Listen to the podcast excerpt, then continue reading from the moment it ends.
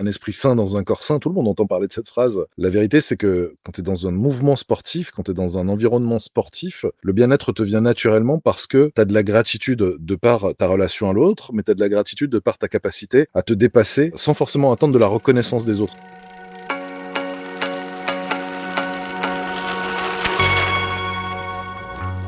Salut, c'est Cléo et bienvenue dans le podcast Vivons Vélo, la communauté des amoureux du vélo accompagnée par AG2R La Mondiale.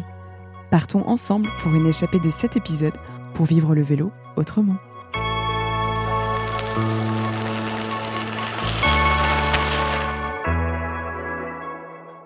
Voilà maintenant un an que le premier confinement a été mis en place. Un an que nous sommes soumis à un raz-de-marée émotionnel sans précédent où les mots anxiété, isolement, inactivité ont occupé le devant de la scène, impactant directement notre santé mentale et plus globalement notre bien-être. Selon une étude de l'Observatoire du bien-être menée en janvier 2021, les dimensions relatives à l'état émotionnel des Français sont très fortement affectées par la situation de confinement, et cette baisse est d'autant plus significative quand on s'intéresse au temps libre. Plus précisément, le confinement a eu deux conséquences principales sur l'utilisation du temps libre. D'une part, il a limité nos interactions sociales, tant celles liées au travail que les rencontres avec les amis ou la famille. D'autre part, il a limité l'accès à des activités pratiquées en milieu fermé comme les salles de sport. L'OMS, Organisation mondiale de la santé, définit la santé comme, je cite, un état de complet bien-être physique, mental et social et ne consiste pas seulement en une absence de maladie ou d'infirmité. Dans ce cinquième volet, nous avons donc voulu comprendre pourquoi l'activité physique était tellement bénéfique pour notre morale et nous procurait autant de bonheur, en se concentrant bien sûr sur la pratique du vélo. Et si on arrivait à mettre un peu de bonheur dans vos oreilles, pour nous, ce serait déjà gagné.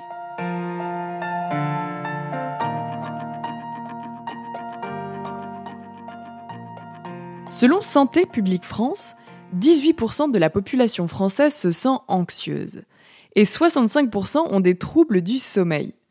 Un véritable mal du siècle qui pourrait pourtant être atténué par une pratique physique quotidienne. L'anxiété, qu'une pratique du vélo régulière peut contrer, ou du moins diminuer, peut prendre plusieurs formes. Clarisse Nénard, journaliste sportive spécialisée en sport santé, nous explique une des raisons pouvant entraîner de l'anxiété à laquelle nous sommes tous soumis sans forcément nous en rendre compte et comment l'enrayer. Le stress, c'est également rentré chez nous via, euh, on va dire, l'hyperconnectivité. Le vélo va permettre de, s'évader. C'est un moment à soi où il n'y a pas de téléphone, d'écran d'ordinateur. Euh, on est face à nous-mêmes, donc on arrive à se recentrer. On reprend en fait euh, possession un peu de son corps. On, on met la vie en mode pause et donc ça permet de se détendre. Le vélo, c'est la déconnexion, la détente. Mais si finalement je vous disais que faire du sport crée du stress pour notre organisme, vous me prendriez pour une folle puisque je vous dis le contraire depuis le début. Et pourtant, le fait de pratiquer le vélo, ça aide aussi à nous rendre plus résistants au stress parce que le sport en fait à une certaine euh, intensité est un stress pour l'organisme. Donc le, corps, l'organisme va s'entraîner. En fait, plus on s'entraîne, plus l'organisme sera entraîné face au stress. Donc, on est un peu plus euh, résistant au stress par rapport aux personnes qui sont sédentaires et qui ne font pas de vélo. Et sans compter que la fréquence cardiaque, qui a un rôle donc dans la, la, gestion du stress, va diminuer. Plus on s'entraîne, plus la fréquence cardiaque va diminuer, que ce soit à l'effort et au repos. Donc en fait, l'organisme va tolérer davantage le stress entre guillemets. Mais alors, physiologiquement, le sport peut créer du stress, mais nous aide à le combattre. Bon, Concrètement, comment ça se passe et qu'est-ce que ça active dans notre corps? Le fait de pédaler stimule trois hormones, les endorphines que tout le monde connaît, donc la fameuse hormone euh, du bonheur qui va atténuer la douleur, réduire un peu le stress, l'anxiété. Euh, mais tout ça, c'est parce qu'en fait, c'est un peu une structure moléculaire qui est proche de celle de la morphine ou des, des opiacés. Donc c'est pour ça qu'on se sent bien après qu'on est détendu et qui va favoriser un petit peu pardon le, sommeil. Le vélo va également donc stimuler la, sécrétion de, de, dopamine qui elle est une hormone du plaisir qui diminue la sensation de fatigue et donc elle joue également un rôle dans les émotions les sentiments et les envies. Et enfin, la troisième hormone qui est stimulée, c'est la euh, sérotonine qui aide, elle, à réguler l'humeur. C'est elle qui donne la pêche, en fait. Et le sommeil là-dedans? Dans le langage populaire, on lance facilement des je vais bien dormir ce soir après un exercice physique particulièrement intense. Mais est-ce la vérité? Eh bien, selon la littérature, une à deux heures de vélo augmenterait la quantité de sommeil de 11 minutes en moyenne, et l'effet d'une sortie supérieure à deux heures correspondrait à 15 minutes de sommeil supplémentaire. Clarisse Nénard va même plus loin. Le sommeil, tu as trois phases. Hein. Le sommeil superficiel, tu as le sommeil lent profond et tu as le sommeil paradoxal. Et plus tu avances dans l'âge, plus ton sommeil euh, lent profond se raccourcit et euh, tu as davantage de sommeil paradoxal. Or, c'est pendant le sommeil lent profond que tu récupères le mieux physiquement, euh, que l'organisme en fait va restaurer tout ce qu'on a un peu abîmé pendant la journée en fait, va refaire les stocks, va euh, aider à refabriquer des fibres euh, musculaires, enfin, tout au moins à les réparer, à repolariser avec certaines, euh, on va dire, ions comme le magnésium ou le sodium par rapport aux courbatures, ce, genre de choses-là. Donc, en fait, le fait de faire du vélo, tu auras davantage de sommeil lent profond, moins de sommeil paradoxal. En fait, il va rééquilibrer. Les bienfaits du sport ne s'arrêtent pas là puisqu'une pratique régulière améliore également la respiration et augmente, plus surprenant, la libido. Mais attention tout de même au surentraînement, qui au contraire perturbe fortement l'endormissement et peut vite nous faire basculer dans une souffrance physique et psychique. C'est ce qui est arrivé à Marjorie, hyperactive et infirmière passionnée, qui a réussi, suite à une grave blessure, à trouver le rythme qui lui correspondait. Dans le triathlon, c'est comme ça. Hein, commence, enfin, moi j'ai commencé dans un club, euh, je me suis inscrite très vite. Euh, on veut, moi, je voulais suivre les entraînements avec tout le monde, donc euh, il y a beaucoup d'entraînements d'intensité, la course à pied, la natation. Faut, faut tout enchaîner. On, me disait beaucoup, ah, mais en triathlon, il faut beaucoup, beaucoup s'entraîner. Donc, je m'entraînais énormément. Et puis, bah, je me suis très rapidement blessée. Une fois que je me suis blessée, bah, je pouvais plus rien faire. Je pouvais plus marcher, je pouvais plus nager. Euh, J'avais plus envie de nager non plus. Et puis la seule chose qui me restait, c'est le vélo. Et là, j'ai vraiment commencé à créer un lien très très fort avec mon vélo. Maintenant, je fais plus que ça parce que c'est vraiment ce qui me, ce qui me remplit de joie. Sur une semaine standard, je vais m'entraîner peut-être une, deux fois sur mon pour avoir des séances vraiment spécifiques de qualité. Et puis sinon, je vais m'entraîner peut-être une fois, deux fois en dehors. Je vais faire des, trajets aussi, aller jusqu'à mon travail, revenir. Et puis, généralement, mon dimanche, il est réservé à la pratique en groupe. Le fait de partager les parcours, partager les paysages, de, vivre ça ensemble, ça me donne un sentiment, c'est un peu indescriptible en fait. Ça, en fait, ça me rend juste euh, heureuse. Il y a un élément que nous avons peu abordé et que l'on retrouve dans le discours de Marjorie. C'est cette notion de partage, de convivialité. Une sociabilisation qui est souvent la pierre angulaire dans la concrétisation de ce bien-être. Rouler en groupe, c'est vrai que bah, ça m'apporte autre chose. Ça va vraiment être dans le partage, dans la convivialité. On rigole beaucoup quand on est en groupe. Et puis ce qui est génial, c'est que bah, en fait, il n'y a jamais les mêmes personnes. Et pourtant, c'est toujours le même plaisir, le même plaisir de partager. Et puis de voir que les gens, en fait, automatiquement, ils vont se mettre dans un mode où, euh, bah, en tout cas, les groupes que j'anime, il y a, zéro compétitivité. Même si euh, on adore euh, faire la course aux pancartes, on adore euh, se donner des défis, bah voilà, il y, a, vraiment, il y a aucune compétition, il y a personne qui est là pour montrer que l'un est meilleur que l'autre. On est dans une totale bienveillance. Et puis ça, vraiment, ça fait du bien, surtout dans des périodes comme on vit actuellement, avec la crise sanitaire qui nous sépare tous, qui ne nous permettent pas de partager des si beaux moments. Bah là, en fait, à chaque fois qu'on arrive sur le vélo, c'est c'est une bouffée d'air frais. Marjorie soulève une notion primordiale dans son récit le juste équilibre. Et c'est cet équilibre qui est parfois si difficile à trouver pour toucher du doigt ce précieux bien-être.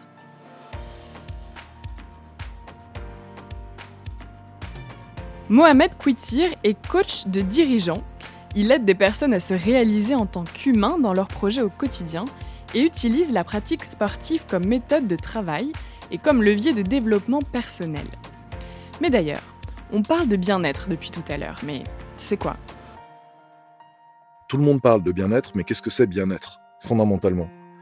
Euh, Ma définition personnelle à moi du bien-être, euh, c'est qu'est-ce qui me fait du bien à moi? Moi, je parle beaucoup de l'écologie de soi comme moteur de performance durable. Alors, il faut repositionner qu'est-ce que c'est l'écologie de soi et qu'est-ce que c'est la performance durable, parce que tout le monde sait ce que c'est qu'un moteur, a priori.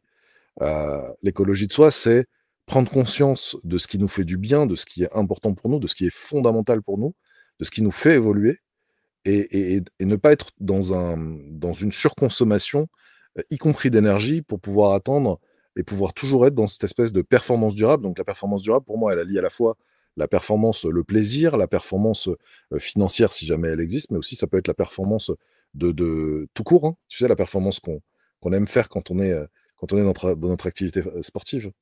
Et donc c'est hyper important, je trouve, de parler d'écologie de, soi comme moteur de performance durable. Et c'était un exemple, je trouve, qui, qui le met bien en valeur. Les gens peuvent te faire croire que tu as réussi, mais si toi, tu n'es pas aligné, le sport te permet à un moment, et, c'était au travers du sport que j'ai vécu son expérience, son expérience à lui, c'est le sport va te permettre de pouvoir réaligner des choses qui, ne sont, qui sont compliquées aujourd'hui dans la société d'aligner avec d'autres. Une question d'équilibre, toujours. Outre l'aspect physiologique concret, l'activité physique pourrait être le moyen de se réaligner, comme le précise Mohamed. Lorsque tu parles de bien-être, tu parles d'alignement notamment.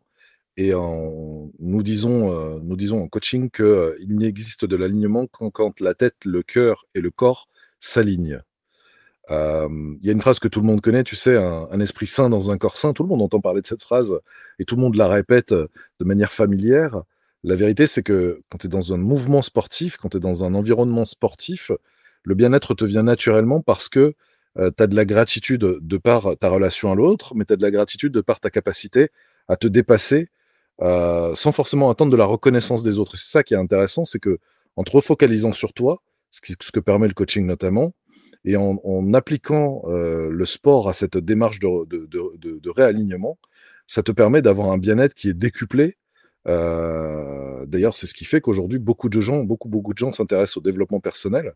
C'est qu'effectivement, le réalignement permet, au travers de la pratique sportive, de, de grandir, de, d'avoir des poumons plus larges, de respirer plus fort, de, se sentir vraiment plus impactant dans les, dans, dans, les attitudes, dans les comportements et dans les actions qu'on fait au quotidien. Une sorte d'exploration de soi-même, initiée par le mouvement et qui va bien au-delà d'un simple effort physique qui induit du bien-être.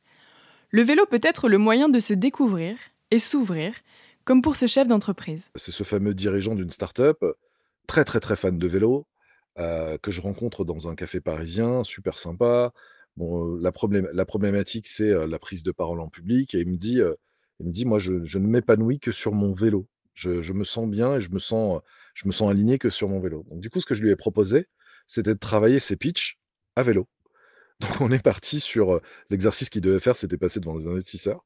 Et donc, on est parti faire du vélo pour travailler son pitch. C'était complètement déstabilisant pour lui parce qu'il il me disait, ouais, mais attends, mais je pourrais pas Enfin, je vais pas pouvoir prendre mon vélo, me mettre devant les investisseurs et tourner en rond dans la, pièce. Et je lui ai dit non, non, le souci, c'est pas de, c'est pas de, pas de refaire ça devant, au moment où tu dois devoir le faire, c'est de prendre conscience de qu'est-ce que ça t'apporte quand tu es sur le vélo, quel est le bien-être que tu vis quand tu es sur le vélo, et de trouver cette espèce de, de, parallèle que tu vas pouvoir t'appliquer dans la réalité, mais en ayant vécu l'expérience avec moi.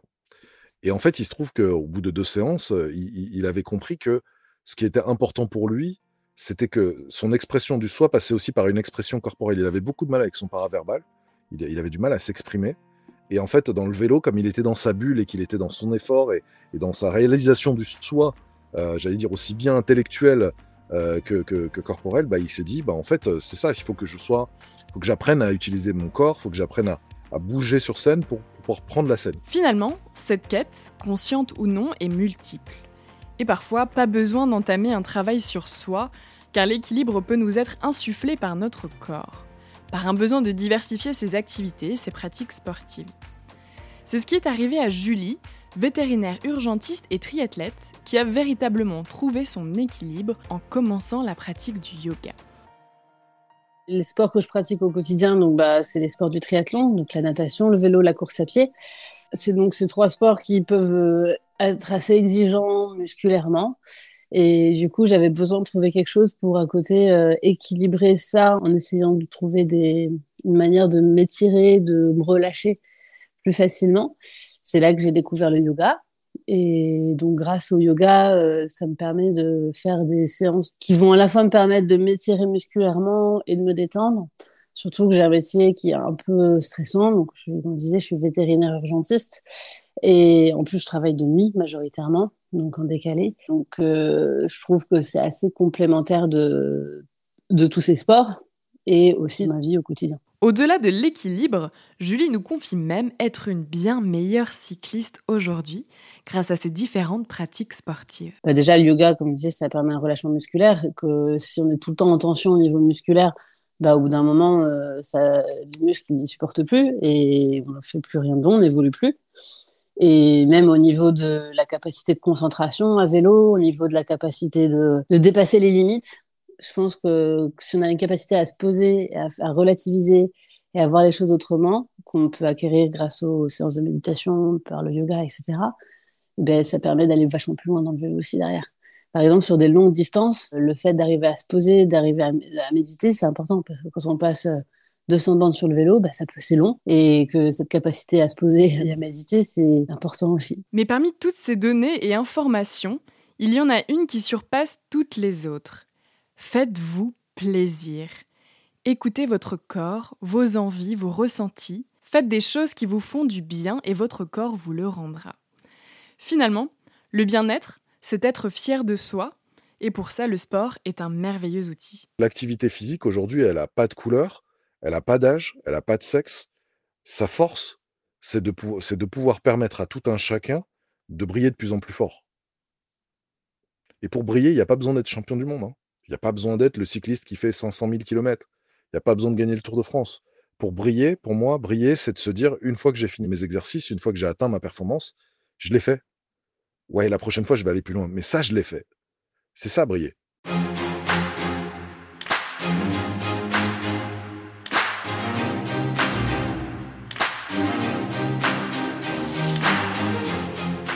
Alors brillons et essayons de faire de ces zones d'ombre de nos vies de la lumière. Mais n'oubliez pas que si vous en ressentez le besoin, des professionnels peuvent vous aider. En appelant le numéro vert d'écoute psychologique par exemple au 0800 130 000. Soyez sûr que vous avez tous, en vous, la capacité de vous déployer et de trouver ces petites choses qui vous feront vous sentir bien. Et d'ailleurs, pourquoi ne pas essayer de prendre votre vélo, de rouler quelques kilomètres et de sentir le vent sur votre visage? Et si c'était ça, les moments qui semblent anodins, les plus grands catalyseurs de bonheur?